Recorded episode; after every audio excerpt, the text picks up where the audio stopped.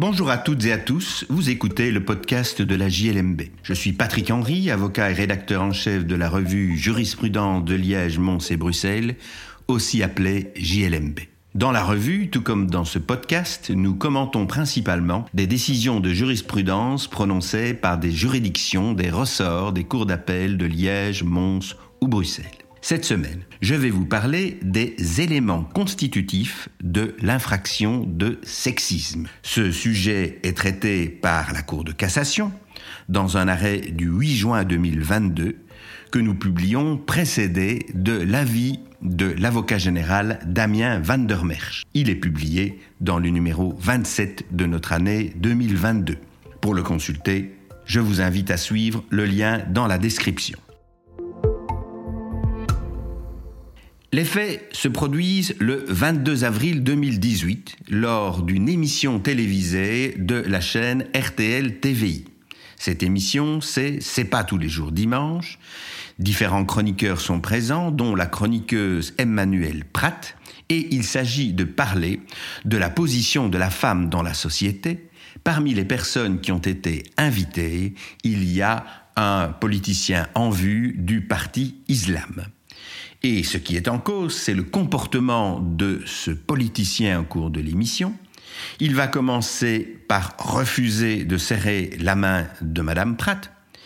Et pendant l'émission, alors que celle-ci lui parle, il va ostensiblement la nier, en refusant de la regarder, en fermant les yeux lorsqu'il doit croiser son regard, et en disant qu'il n'a pas, lui, à parler à des femmes, c'est contraire à ses principes.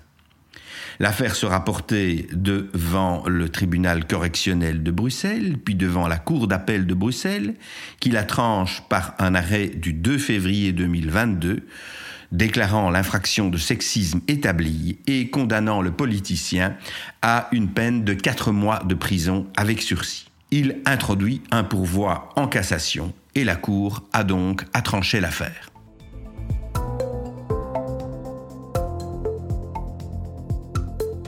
Damien van der Merch, avocat général à la Cour de cassation, examine donc les tenants et aboutissants de l'affaire dans l'avis qui précède l'arrêt. Il le fait en trois temps. Tout d'abord, l'élément matériel de l'infraction. C'est une atteinte grave à la dignité de la personne, par des gestes ou par un comportement qui exprime un mépris ou une atteinte grave à la dignité. Le critère qui doit être pris en considération, c'est le respect du sentiment de dignité humaine tel qu'il est perçu à un moment donné par la conscience collective d'une société déterminée à une époque déterminée. Alors on voit bien qu'il y a une certaine fluctuation dans cette définition, mais cela n'est pas original dans notre droit pénal. On retrouve des notions du même type, par exemple, dans l'incrimination d'attentat à la pudeur. Il faut également un élément moral, c'est le deuxième temps du raisonnement. Et là, de part adverse, on invoque la nécessité d'un dol spécial, c'est-à-dire la preuve qu'il y avait une intention de nuire, en se référant aux travaux préparatoires de la loi qui emploient effectivement, en tout cas à un certain moment, les termes dol spécial. Mais euh, Damien van der Merch constate que il s'agit d'exprimer un mépris en raison d'une appartenance sexuelle, de considérer une personne comme inférieure en raison de cette appartenance sexuelle, ou de la réduire à sa seule euh, dimension sexuelle. En fait, il ne s'agit pas là d'une intention de nuire en particulier. Ce que l'on exige, c'est que le comportement soit accompli en connaissance de cause. Et ça, c'est le dol général qui est bien présent ici, euh, retient l'avocat général.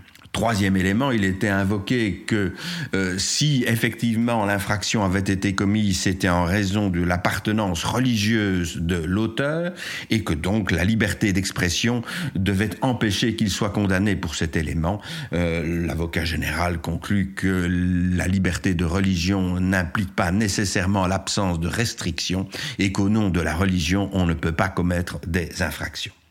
La Cour de cassation suit son avocat général, établit donc bien qu'on se trouvait en présence de comportements infractionnels et confirme la décision de la Cour d'appel de Bruxelles par son arrêt du 8 juin 2022. Je précise que dans euh, le même numéro, nous publions un jugement du tribunal correctionnel du 9 juin 2022 qui retient également l'infraction de sexisme à l'égard d'une personne. Il s'agissait euh, d'un sans-abri, semble-t-il, qui avait été trouvé dans la, gare des Guillemins à Liège, intercepté parce qu'il importunait un certain nombre de personnes. Une patrouille de police intervient. Parmi euh, les membres de cette patrouille, il y a une policière et le sans-abri va s'emporter sur elle, refusant de lui parler, euh, lui interdisant de parler à un homme contre comme lui, et allant jusqu'à la traiter de sale chienne, sale pute. Le tribunal correctionnel considère également que l'infraction est établie.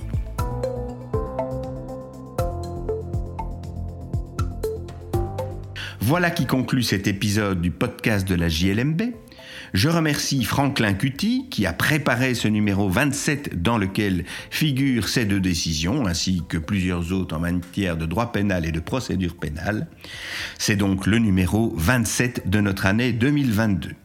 Je vous remercie pour votre écoute et vous invite à vous abonner au podcast sur la plateforme de votre choix afin de ne pas manquer nos prochains épisodes.